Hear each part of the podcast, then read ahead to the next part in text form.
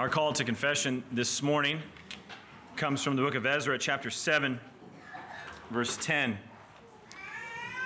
There we read For Ezra had set his heart to study the law of the Lord and to do it, and to teach his statutes and his rules in Israel.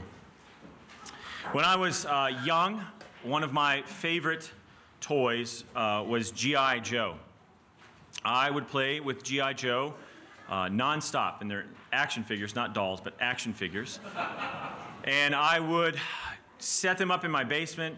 I would have ridiculous scenarios play out, multiple day campaigns where G.I. Joe and Cobra are locked in a never ending battle for supremacy over my basement. And every Sunday, Saturday morning, every Saturday morning, I used to love to watch uh, the G.I. Joe cartoon. Um, I can still see the intro playing in my mind. Um, I, I, I, loved it. I loved G.I. Joe. And every episode, um, every episode ended with a helpful PSA. So if you're of a certain age, uh, you, you know what I'm talking about. A, a G.I. Joe character would come on uh, and he would walk you through some real life scenario, some dangerous scenario where he would give you information. Maybe it's a house fire. Maybe your friend cho- choked on a hot dog at a party. Maybe uh, a toddler fell into a pool. All these things that, that you, as a, as a loyal G.I. Joean, uh, might run into. G.I. Joe wanted to make sure that you were equipped to handle that situation. And, and it would always end with this tagline that knowing is half the battle. Right? Now you know, and knowing is half of the battle.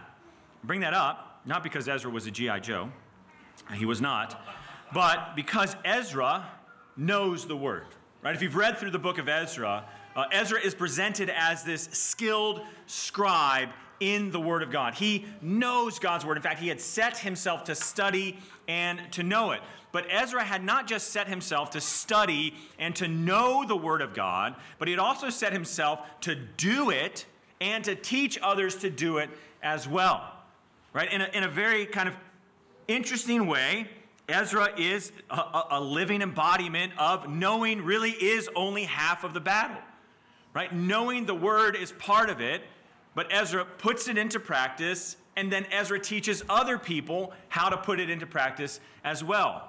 He doesn't just sit there with his, uh, his enlarged intelligence, uh, this encyclopedic understanding of the law of God. He sets out to do what he knows and to communicate what he knows so that others will do it as well. It's not too difficult uh, to see the connection to us as well. Right? The call of Christianity is not just a call to know Christ. It certainly is a call to know Christ. We are called to grow in our knowledge and understanding of who Jesus is. That's what Peter says in the end of his second letter. I pray that you'd grow in your knowledge and understanding of the Lord Jesus Christ. But knowing is only half of the battle. Right? We're called not only to know Christ, but we're called to obey Christ. We're called to do what Christ calls us to do. If we call on him as Lord and Savior, then he is our Lord and Savior, and we're called to walk in obedience to the commands of Christ. But it's not just walking in, command, uh, in obedience to the commands of Christ, it's also proclaiming that to others so that they too will come to know Christ, obey Christ, and proclaim Christ. See, we're to be like Ezra, people who are skilled in our knowledge and understanding of the word, set ourselves not only to know it, but set ourselves to do it, and set ourselves also to proclaim it. So we cannot be people who stop at simply knowing Jesus.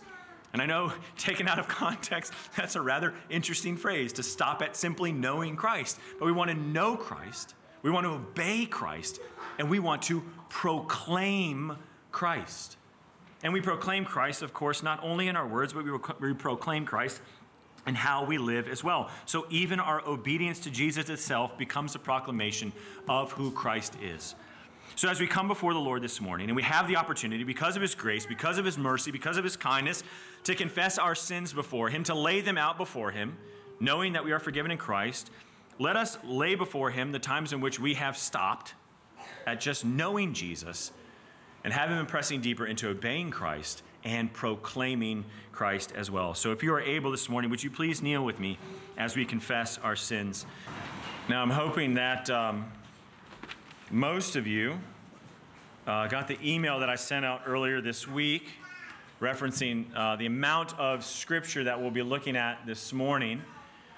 And I say that recognizing that we have quite a few guests here this morning uh, because of Andrew and Julia and their family. And so they're, they're at a disadvantage because uh, there's not going to be any makeup time. If you didn't have it read when you came, that's on you. You, you should have known beforehand, but we'll try to work you through it. Um, but we are going to be looking at Genesis 29, 31, all the way uh, to 3155. And the reason we're doing that uh, the reason we're, just lots of reasons actually, that we're looking at such a large chunk of scripture. One is um, trying to make some headway. We've got, we've got Advent on the horizon. Lord willing, we've got Daniel Ralph on the horizon. So trying to move through uh, Genesis and get to a place where maybe we can wrap up before Advent and, and before Daniel comes. Uh, second reason is because as we look at this, it, it really just kind of moves together as a wonderful unit, just kind of tied together thematically, linguistically, just kind of pushing together. And, and to kind of break it up into little sections uh, to make it more digestible for ourselves just didn't seem appropriate. Um, really, we get, we get to in this moment. Uh, in looking at this passage, and, and, we'll get into certain portions of it together, but we get to in this moment to just kind of take in uh, um, 20 years of, of Jacob's life. Like, like, we get to just kind of drink that in, in, in, in this passage of Scripture and just kind of watch that unfold uh, in, in all of its kind of wondrous little twists and turns, which uh, the life of the patriarchs, especially Jacob, seems to be full of.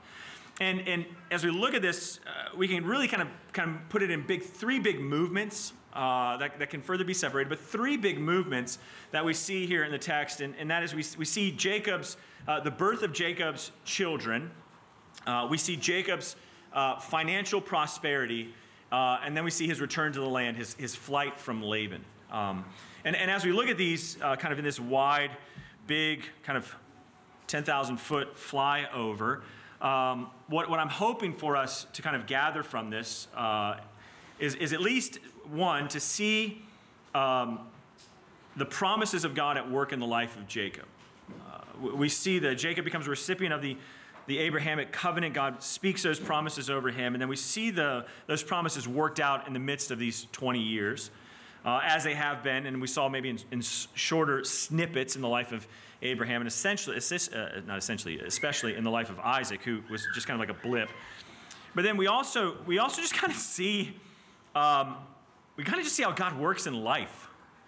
Uh, as I think as I was reading through this and as I was thinking through this, that was the, the thing that struck me the most is how God just works in the midst of life.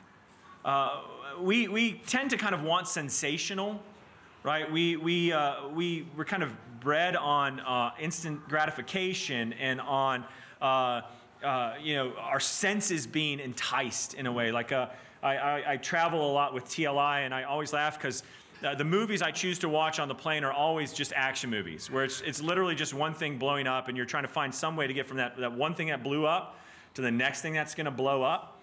And I like those movies, one, because they just kind of keep my attention, because who doesn't like to see stuff blow up? And two, because those movies, you can always fall asleep and wake up at any other point in the movie, and you've missed nothing.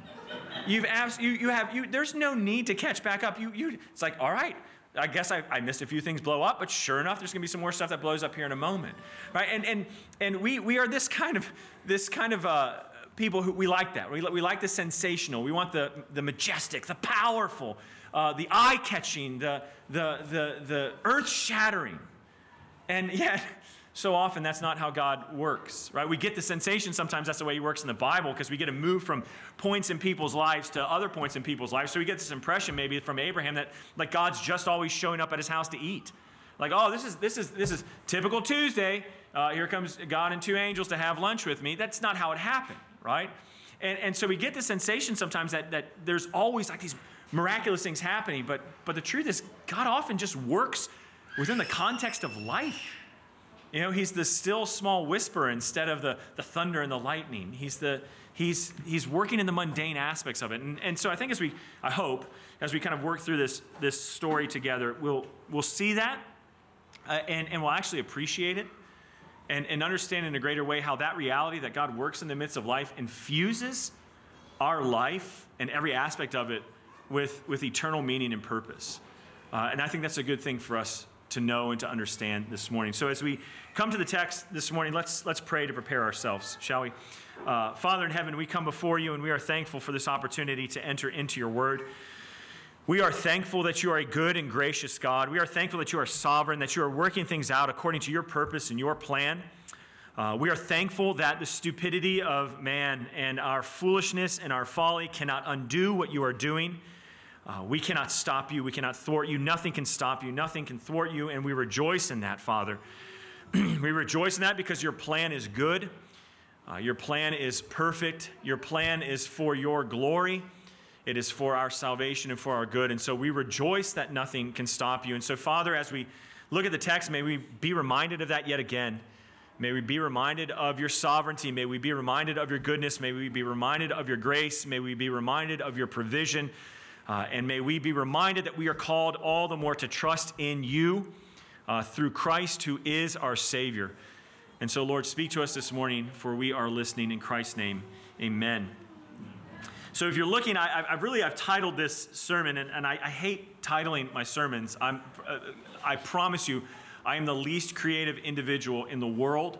I have tried multiple times. I have five children, so that's five times of trying to be creative, to do creative things. And I think the most creative I ever got was I used to take my children's apples or sandwiches and carve them into their names. So, uh, like, I would carve a sandwich up. So, but then they're like, who wants a sandwich that says Madeline? And you're eating like little pieces of a, a sandwich. So, I'm not very creative. So, I hate titling my sermons. But I've called this one the humiliation of Jacob, and I, it's because I really do think that in a lot of ways, God is just, He's taking Jacob, and through this time with Laban, He's, he's put him in, into the grinder, so to speak, uh, to work on him, uh, to work in him, uh, so that uh, God can continue to work through him uh, as He has purposed and planned. And so as we come to chapter 29, beginning in verse 31, uh, we find out that Jacob's family does not start off on a good foot. Now, we've been prepped and prepared for family dysfunction as we've walked through the Abrahamic narrative right? It's, it's almost everywhere we look, we've got family dysfunction, and we're not surprised to find it yet again.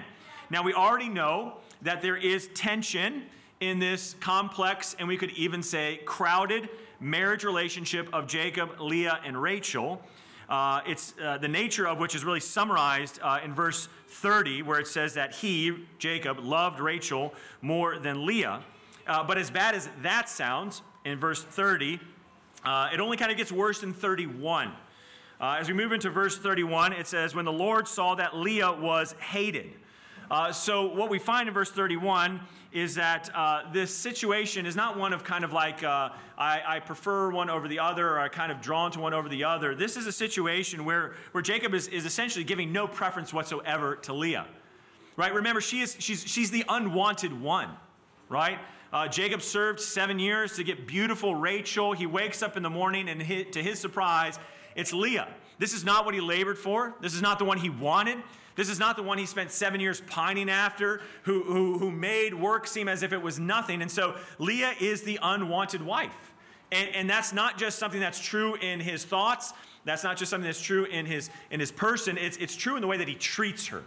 It's true in the way that he engages Leah. He hates Leah. He has little to no regard for her. It is a one sided relationship and it's focused on Rachel. But God sees this and God responds to this situation and he opens the womb of Leah while keeping Rachel barren. Again, we know from the context of the Abrahamic narrative the importance of having children, of producing offspring. This story began with a barren Sarah. Uh, we moved into a barren Rebecca, whom Isaac prayed for, and she bore children. And now we find that God is refusing children to the loved wife, and he is opening the womb of the hated wife, so that this in turn leads to this uh, childbearing competition, right? Leah takes the early lead as she produces four sons for Jacob, who are in order Reuben, Simeon, Levi, and Judah. And with each birth of a child, Leah hopes that bearing children for Jacob will turn his affection away from Rachel and onto her. It's, it's really heartbreaking as you read through it and you, you see this woman who knows how her husband views her and is just hoping that with each son that she gives to him, that will draw him closer and closer to her in affection. But what we find is that each time her hopes are dashed and she eventually, with the birth of Judah, it seems, comes to some kind of resolution where she's no longer pining for her husband's affection necessarily, but has become content in God's gracious hand upon her. So that if we look at 29, verse 35, it says, And she, that's Leah, conceived again and bore a son and said, This time I will praise the Lord. Therefore she called his name Judah. Then she ceased bearing. So, not wanting to be outdone by her sister, right, a position that Rachel has not known throughout her life, she looks at her husband and gives to her, gives to him her maidservant Bilhah to be a wife for Jacob so that she Rachel can have children through Bilhah. Again, we've seen this happen before, where Abraham listened to the voice of his wife and he took Hagar. And we already know that this doesn't always work out very well. And as we walk through the story, we know that this is not the, the, the ideal way for things to happen. This is not God saying, hey, this is how families should look, but really it's a testament to God's ability to work through a family that looks like this right? It's, it's a testament to God's sovereignty to work through a family that looks like this, where Rachel is giving Bilhah. So Bilhah goes into Jacob and she conceives and gives two sons, Dan and Naphtali. When I was studying, I went into my wife. Uh, well, that's an odd phrase to use in this context. when I was studying, I went to speak to my wife, and I said to her, uh, I, I am the offspring of Bilhah. And she said, No, you're not we shall never know the truth. So Bilhah gives two sons to Jacob, Dan and Naphtali. And then we come back again, ping ponging back and forth between wives and between children. And so Leah, seeing that, that she's stopped bearing and that she's not having children, she in turn does what her sister does, and she takes Zilpah, her handmaiden, and she gives Zilpah to Jacob to bear children. And two more sons are born, Gad and Asher. And then we have this situation that's, that's eerily reminiscent of what we see between Jacob and Esau where Jacob is bartered uh, with some mandrakes. Look with me at chapter 30, verses 14 through 18. I, I should have mentioned this at the beginning. Just let's go ahead and have our Bible open to 29 to 31 as we kind of engage the text. So if we look at 14 through 18, it says, In the days of the wheat harvest, Reuben went and found mandrakes in the field and brought them to his mother Leah. Then Rachel said to Leah, Please give me some of your son's mandrakes. But she said to her, Is it a small matter that you have taken away my husband? Would you take away my son's mandrakes also? Rachel said, Then he may lie with you tonight in exchange for your son's mandrakes. When Jacob came from the field in the evening, Leah went to him, went to meet him, and said, You must come in to me, for I have hired you with my son's mandrakes. So he lay with her that night. And God listened to Leah, and she conceived and bore a fifth son. Leah said, God has given me my wages because I gave my servant to my husband. So she called his name Issachar. Again, this is not recorded because this is how a marriage relationship should function. This is recorded as a testament to God's grace, goodness, and sovereignty. This, this, is, this is unnerving to say the least. That, that these two sisters are, are trading uh, opportunity with Jacob over mandrakes. Now, mandrakes were seen in the ancient Near East not only as an aphrodisiac, but also as a means to cure barrenness. So there's probably some reason here that Rachel wants these mandrakes because she's been barren, right? She still has not borne any children. So she's maybe hoping that this will be the ticket uh, to get children. And it also makes it clear that, that Jacob is, whenever he can, denying Leah her conjugal rights as a husband. It's also unnerving that Jacob sees no problem with this whatsoever. Like he's out in the field working, this kind of backdoor deal is happening at home, and then he comes home and Leah just approaches him and says, Listen, this is what you've got to do. You've got to come lay with me tonight. And you can almost, I mean, you can almost see Jacob just go, Well, I, I, I, guess that's what we're doing tonight. And he just, there's, there's no correction, there's no leadership, there's no guiding his family and trying to, to seek resolution in this relationship or bring healing to it. He just goes with it. And so, in a way, he's kind of modeling the actions and the attitude we've seen from his father Isaac, who, who really at, at some point just became kind of just a, a disconnected leader, a disconnected dad who was just in the home eating his son's food and happy and content to do so. And so we have another son that is born in Issachar. And then uh, as we move on in the story, Leah conceives again and gives birth to a sixth son, Zebulon. And then this section closes in verse 22 with God remembering Rachel. And he listened to her cries for a child, and he opens her womb, and she conceives and gives birth to a son. And if we look at verses 22 through 23, it says, Then God remembered Rachel, and he listened to her and opened her womb. She conceived and bore a son and said, God has taken away from me my repro- reproach and she called his name Joseph, saying, May the Lord add to me another son. Now, this scenario, right, this un, kind of crazy uh, childbearing marathon actually ends on a little bit of a good note. Uh, it would appear that if Rachel was trying to get those mandrakes in order to produce a child, she doesn't credit the mandrakes with the production of a child. She recognizes God as opening her womb and she names her son in expectation of another son yet to come. May God add to me yet another. And so, in the span of uh, chapter 29, 31 through 30, 24, Jacob has 11 sons and one daughter born to him.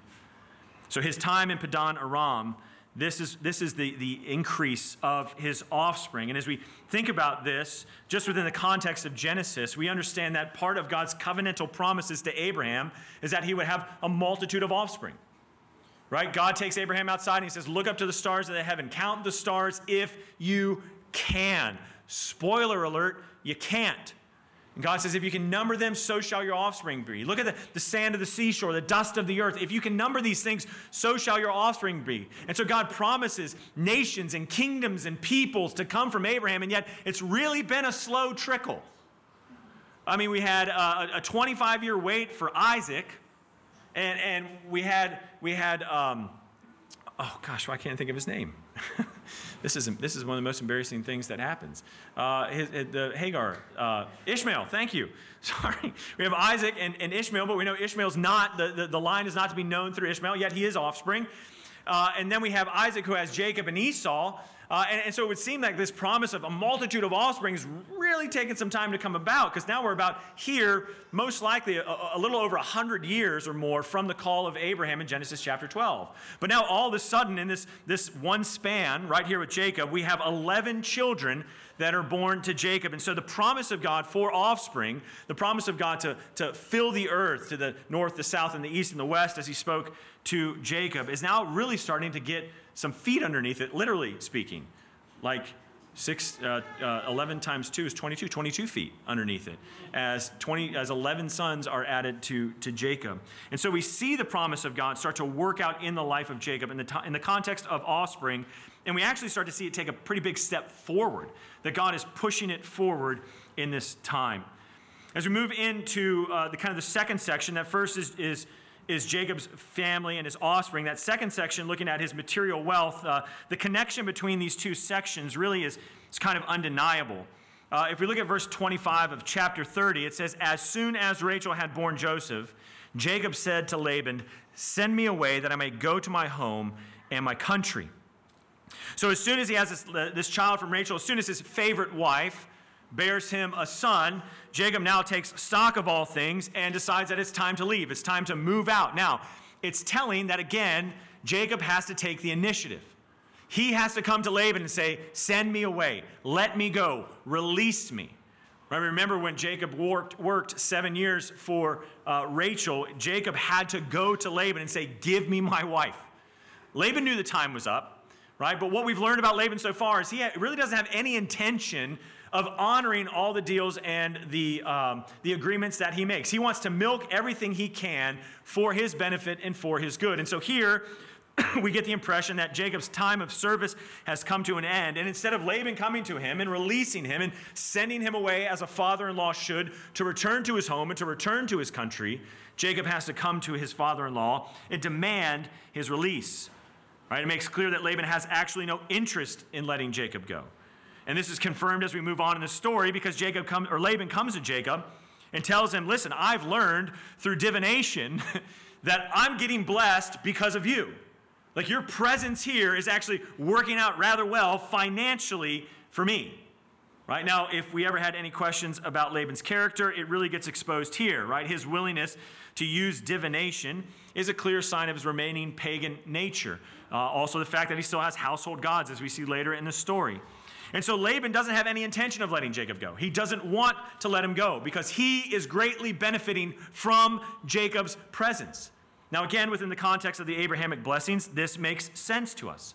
God told Abraham, I will bless you, and you will be a blessing, and in you all the nations of the earth will be blessed. There's a sense in which the very presence of the patriarchs is a blessing to those who are around them. As I was thinking about this, I was thinking about the ways in which the church, throughout the history of the church, has blessed the communities and the countries and the peoples in which the church grew and flourished. Right? We look at, we look at the history of Western civilization, Western civilization and, and every advance and every, and every high point, we can almost point to the church and go, that's the church you know, uh, pushing for education. I mean, that's, that's the church pushing for reform. That's the church pushing for, for justice for people. Like we look at these high points and we see the blessings of the church on the nations around them. Conversely, uh, when I go to India or Africa and you see rampant uh, uh corruption, persistent rampant corruption and i speak with my indian and african friends and, and we talk about why. Why why is it that this country is mired in these things? And, and one of the conclusions we clearly come to is, is the lack of the presence and activity of the church. The lack and the presence and activity of god's people there. And it has a, it has a direct impact on the society around it. And so laban or jacob uh, has a direct impact on those around them. And so jacob then still uh, pushes and demands uh, that he be released. And Laban, uh, not wanting to let him go and trying to bribe him to stay, looks at him and he says, Listen, what, what, what can I give you to stay? What should your wages be? What wages shall I give you to get you to stay? But Jacob, it's safe to say at this point, doesn't necessarily trust Laban. He's heard this spiel before. Uh, when he said, Listen, earlier on, when he said, Listen, you're my, my family, you shouldn't work for me for me, free, name your price. What are your wages? And he agrees for Rachel, and Laban doesn't keep his agreement, so Jacob doesn't really trust him at this point. What's wonderful about Jacob and where we start to see growth about uh, growth in Jacob is the way that Jacob responds to Laban. If we go back to chapter 30 uh, and we come around verse uh, 30 of chapter 30, this is how uh, Jacob responds. Uh, or back up to 29. You yourself know how I have served you and how your livestock has fared with me. For you had little before I came, and it has increased abundantly. And the Lord has blessed you wherever I turn. But now, when shall I provide for my own household? And he said, What shall I give you? And Jacob said, You shall not give me anything. Right? Jacob, as he says this, echoes the words of his grandfather Abraham as Abraham comes back from rescuing Lot and the king of Sodom offers to give him from the booty and provide for him. And what does Abraham say to him? You only feed my men and give to my men. Abraham says, Don't give me anything. I've put my hand up to the Lord not to take anything from you, lest you might say, I have made Abraham rich. Abraham didn't want to trust himself to the generosity of man. He wanted to trust himself to the grace of God who made promises to bless him. And I think here Jacob is following suit. He doesn't want to trust in the generosity, certainly not the generosity of, of Laban, but wants to trust in the promises of God, the God who has promised to bless him. Instead, Jacob proposes a deal, a deal that seems all too enticing to Laban. So if we look at verses 31 through 33, this is what he says. Excuse me, he said, You shall not give me anything, but if you will do this for me, I will again through your flock and keep it. Let me pass through all your flock today, removing from it every speckled and spotted sheep and every black lamb and the spotted and speckled among the goats, and they shall be my wages. So my honesty will answer for me later when you come to look into my wages with you. Every one that is not speckled and spotted among the goats and black among the lambs, if found with me, shall be counted stolen. So Jacob says, Here, Here's the deal. Let's, let's do this. Uh, this is what you can do. Uh, let me go take all the speckled, spotted, black animals, the, the off color animals, and let them be mine. Now, the majority of sheep and goats in those days uh, were not speckled and spotted, right? Sheep were typically born white, and the vast majority of goats were black. And so this deal seems extremely favorable to Laban. Because already Jacob's kind of put himself in, in, in, the minority of, of what is going to be produced from these flocks. And so Laban says, This is, this is good for me. Like, sure, I'll let you do this. This is great. And he agrees to it. But then, wanting to ensure that he comes out ahead, what does Laban do? Instead of letting Jacob go through and sort out these animals so that his starting flock is speckled and spotted and black, Laban goes through and he removes all the speckled, the spotted, the striped, and the black, and he gives them to his son and he sends them away on a three day journey so that the flock that Jacob gets to start with has no speckled or spotted or striped or black animals in it. So again, Laban is just showing his true colors. He's just letting us know the nature of his character. And so he sends his son on a three, three day journey and almost looks at Jacob and says, All right, let's see you. Let's see you do something with this flock. Let, let's see you get your wages out of this flock of animals. Now, I, I stand here before you. I am no farmer. I am no herdsman.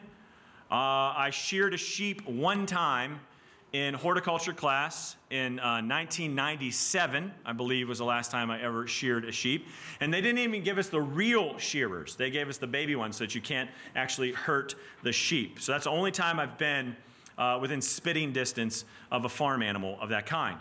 So I can't speak to the scientific nature of Jacob's practice with his flock.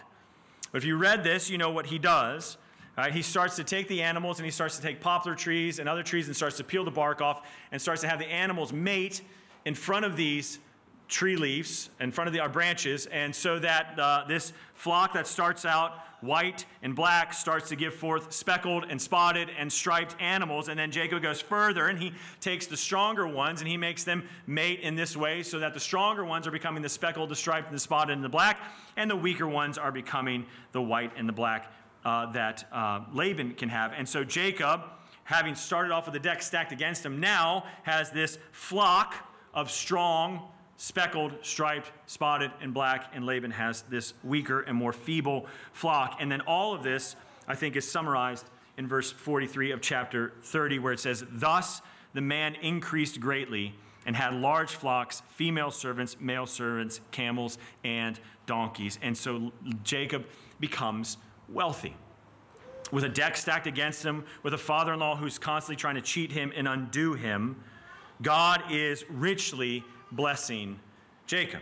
Now, we talked already before about Isaac and the, the immense blessings or the immense prosperity of Isaac and how that immense prosperity is kind of a down payment on the promises yet to come. It's this tangible reality where God says, I've made these promises, and here's proof that these promises are going to come about. Here's this prosperity, uh, this proof that you're going to inherit the land, that you're going to inherit this rich land, a land flowing with milk and honey. I'm going to give you a down payment on that now. So we should not be trying to seek out riches and prosperity, thinking that greater faith leads to a greater bank account because the inheritance that we've been given, the down payment that we've been given on our future hope and our future reality, is the Spirit who dwells so richly in us through Christ Jesus. And so again, we see the second part of that promise of Abraham, the blessing now poured out on Jacob. Now poured out on Jacob. After 20 years of being a servant in his father in law's home, he now enjoys the prosperity and the blessings that God had given to Abraham and that God had given to Isaac before him. And again, we see the promises confirmed in the reality of the life of Jacob. So, this whole section of this whole scenario ends off in chapter 31 with Jacob's flight from Laban. And I'm going to try to move quickly here. And it's motivated and moved by intense jealousy on the part of Laban and his family. If you look at the first three chapters of 31, it says, Now Jacob heard that the sons of Laban were saying, Jacob has taken all that our, was our father's, and from what was our father's, he has gained all his wealth. And Jacob saw that Laban did not regard him with favor as before. Then the Lord said to Jacob, Return to the land of your fathers and to your kindred, and I will be with you. Now, the most pivotal verse here is verse 3. All right, Jacob's become aware of how the, the, the, sons of Laban are now jealous of his increasing wealth and the fact that his, their father is decreasing. The one who tried to curse Jacob is now receiving a curse upon himself. And, to, and in the midst of this, in the midst of this realization that his position of favor has changed within the household, God comes to Jacob and says, Now is the time to return to your father's land. This verse might seem somewhat inconsequential, but it actually is massive within this story. Because we remember what it was that sent Jacob to Padan Aram.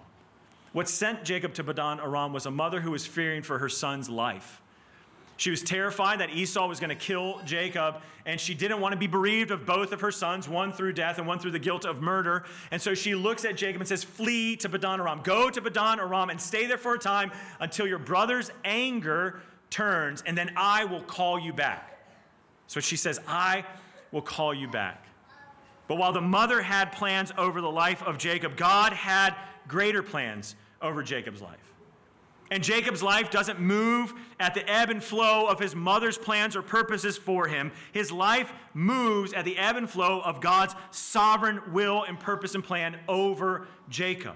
And so in verse 3, we are reminded that these 20 years spent with Laban aren't some kind of crazy offshoot in his life. They're not some outlier, some ridiculous thing that just kind of interrupts the narrative or the flow of what God is doing. They are purposeful to what God is doing. These 20 years that, Laban, that Jacob has spent under the service of Laban are nothing short of God's sovereign purpose and plan for Jacob. And now, when that has come to an end, when that time has reached its fulfillment, then God looks at him and says, Now, now is the time for you to go back to the land from which I called you. And keep in mind the promises. We've seen offspring added. We've seen material wealth and blessing added. And now he's going where? Back to the land to which God has called him from. So, God keeping his promises, God bringing his promises about, God foreshadowing even what he will do for his people through the Exodus. And as we move forward through chapter 31, we see that Jacob is aware of the true, the true source of his prosperity. He does not credit it to his ingenuity in making them mate in front of different striped branches, but he credits his prosperity to God who has been gracious to him. Look at chapter 31, verses 4 through 10. So Jacob sent and called Rachel and Leah into the field where the flock was and said to them, I see that your father does not regard me with favor as he did before, but the God of my father has been with me you know that I have served your father with all my strength, that your father has cheated me and changed my wages ten times. But God did not permit him to harm me. If he said, The spotted shall be your wages, then all the flock bore spotted. If he said, The striped shall be your wages, then all the flock bore striped. Thus, God has taken away the livestock of your father and given it to me. Jacob understands clearly where his prosperity comes from. He understands where his blessing comes from. It doesn't come from his cunning or his ingenuity, it comes from God who has determined to do this.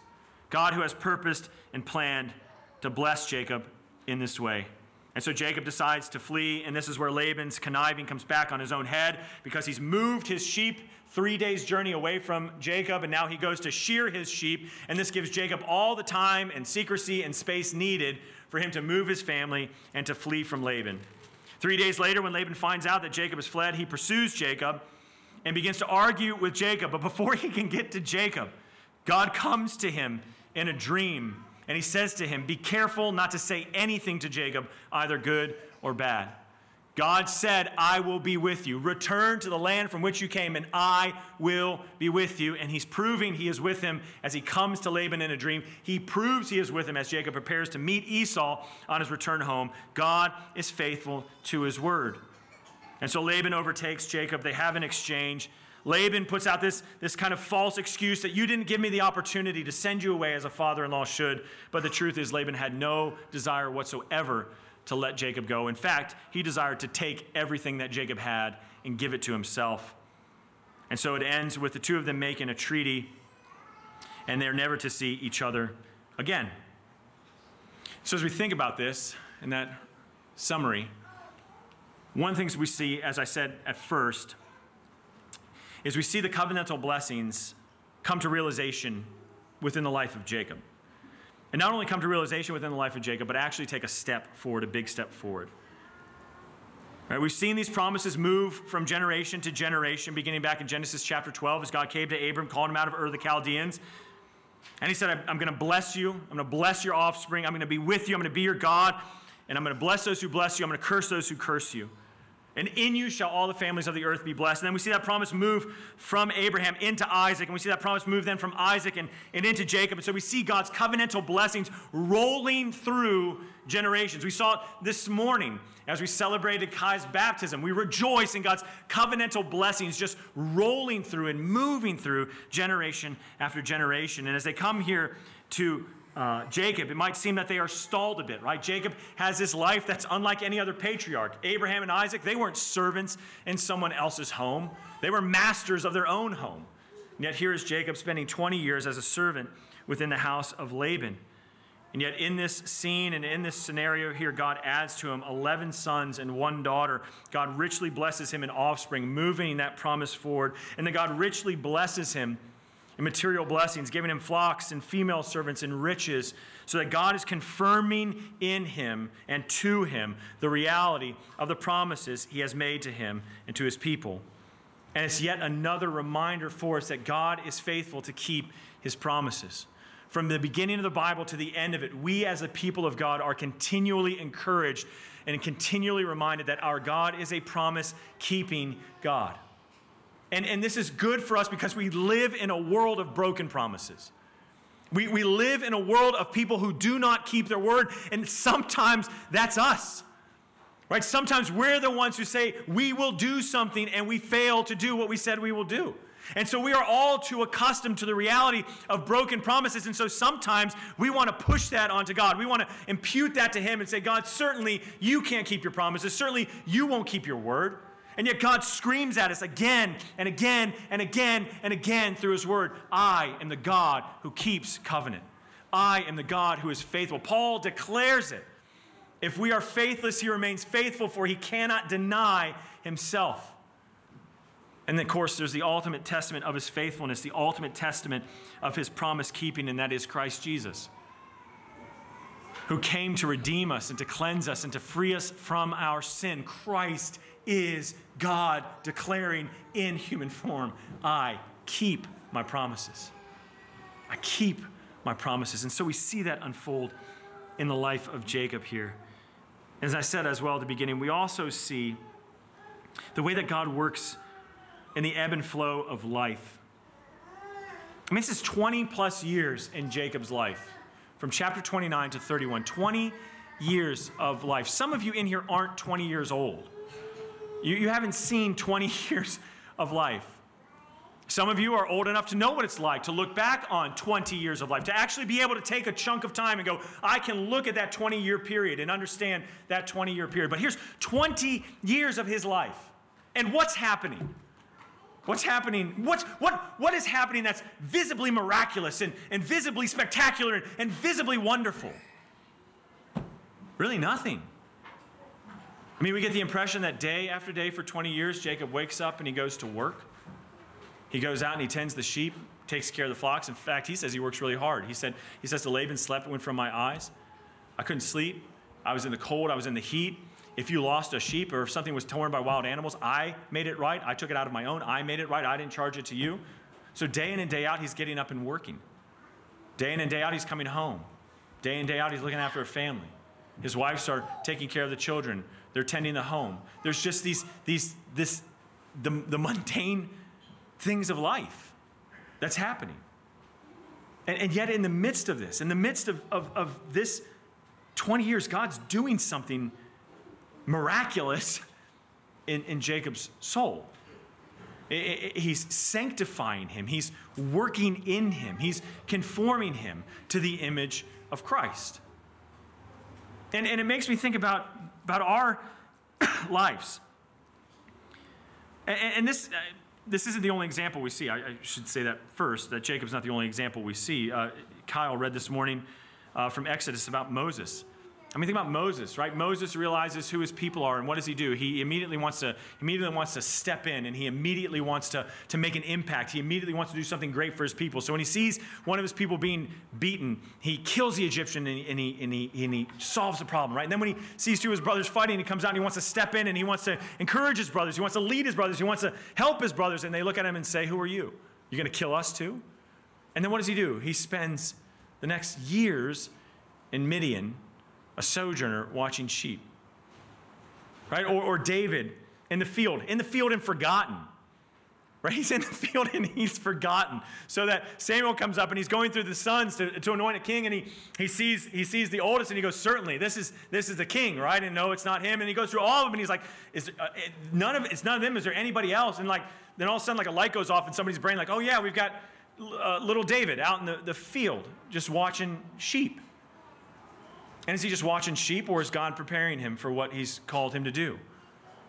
So that when he stands before Goliath, he's got a sling. And, and then he, he references how God protected him from the, the bear and the lion as he watched the sheep. And so God's working in him as he's out there just watching sheep. Or we could think of Christ as a carpenter. I mean, have you ever thought about that? Like, like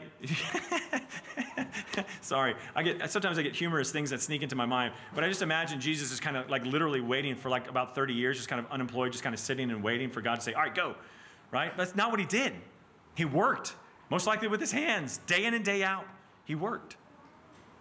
Or as we look at the story of, um, as we look at the story of Jacob here, it has a, a real kind of ring of similarity to what we see in the life of Joseph. Joseph, who's humbled through his time in prison, he's humbled through his time in service in Potiphar's house. God's working on him in those moments as he's sold into slavery to prepare him for what he's called him to do. And so God often does, I would argue, work through the most humble of means. Not through these big miraculous events in our lives, and sometimes it is that. Sometimes God puts us into something that's big, that's difficult, that's scary, and He calls on us to respond and to grow and to learn. But sometimes it's just, it's the everyday things of life. It's getting up and going to work. It's coming home and loving our wives, loving our children, sitting at family dinner, reading the Bible, loving our wives. It's our wives getting up and they're taking care of the home and they're loving our children and they're doing dishes and they're making beds. And it's our kids getting up and going to school and doing their homework and coming home and being with family, playing sports. It's all these things that sometimes seem so innocuous to us that I think God is using and working in the midst of to transform and change us into the image of Christ Jesus. Because He has promised, He has promised that we would be conformed to the image of His Son, Jesus Christ. In Romans 8:29 we read for those whom he foreknew he also predestined to be conformed to the image of his son in order that he might be the firstborn among many brothers. So whether we sense it or not, whether we know it or not, God is at work in us at all times to form us into the image of his son. And sometimes that looks like 20 years just like watching sheep and having babies. And yet we rejoice in that because God is at work in us and he is faithful to be at work in us to change us into the image of his son. And so I think this fills every aspect of our life with wonderful purpose. With wonderful purpose. That we can wake up and we can face each day going, God is going to be at work in me in this day. Through the things I go to, through that might seem mundane to me and purposeless to me, God's at work in them to shape me and mold me into the image of his son, Jesus Christ. And so then we can do what Paul calls us to do. Whether we eat or drink, whatever we do, we can give glory to God in heaven, for he is at work in us. Amen. Let's pray. Father in heaven, we praise you and thank you for your word. We thank you for your, uh, your truth. We thank you for Christ. And Father, we thank you for not leaving us in our sin, but calling us to yourself. We pray these things in Christ's name. Amen. So now I speak these words of Christ over you. The Lord bless you and keep you. The Lord lift up his Lord make his face shine upon you and be gracious to you. The Lord lift up his countenance upon you and give you peace. Let us go knowing that our Father is at work in us in all ways to conform us to the image of his Son.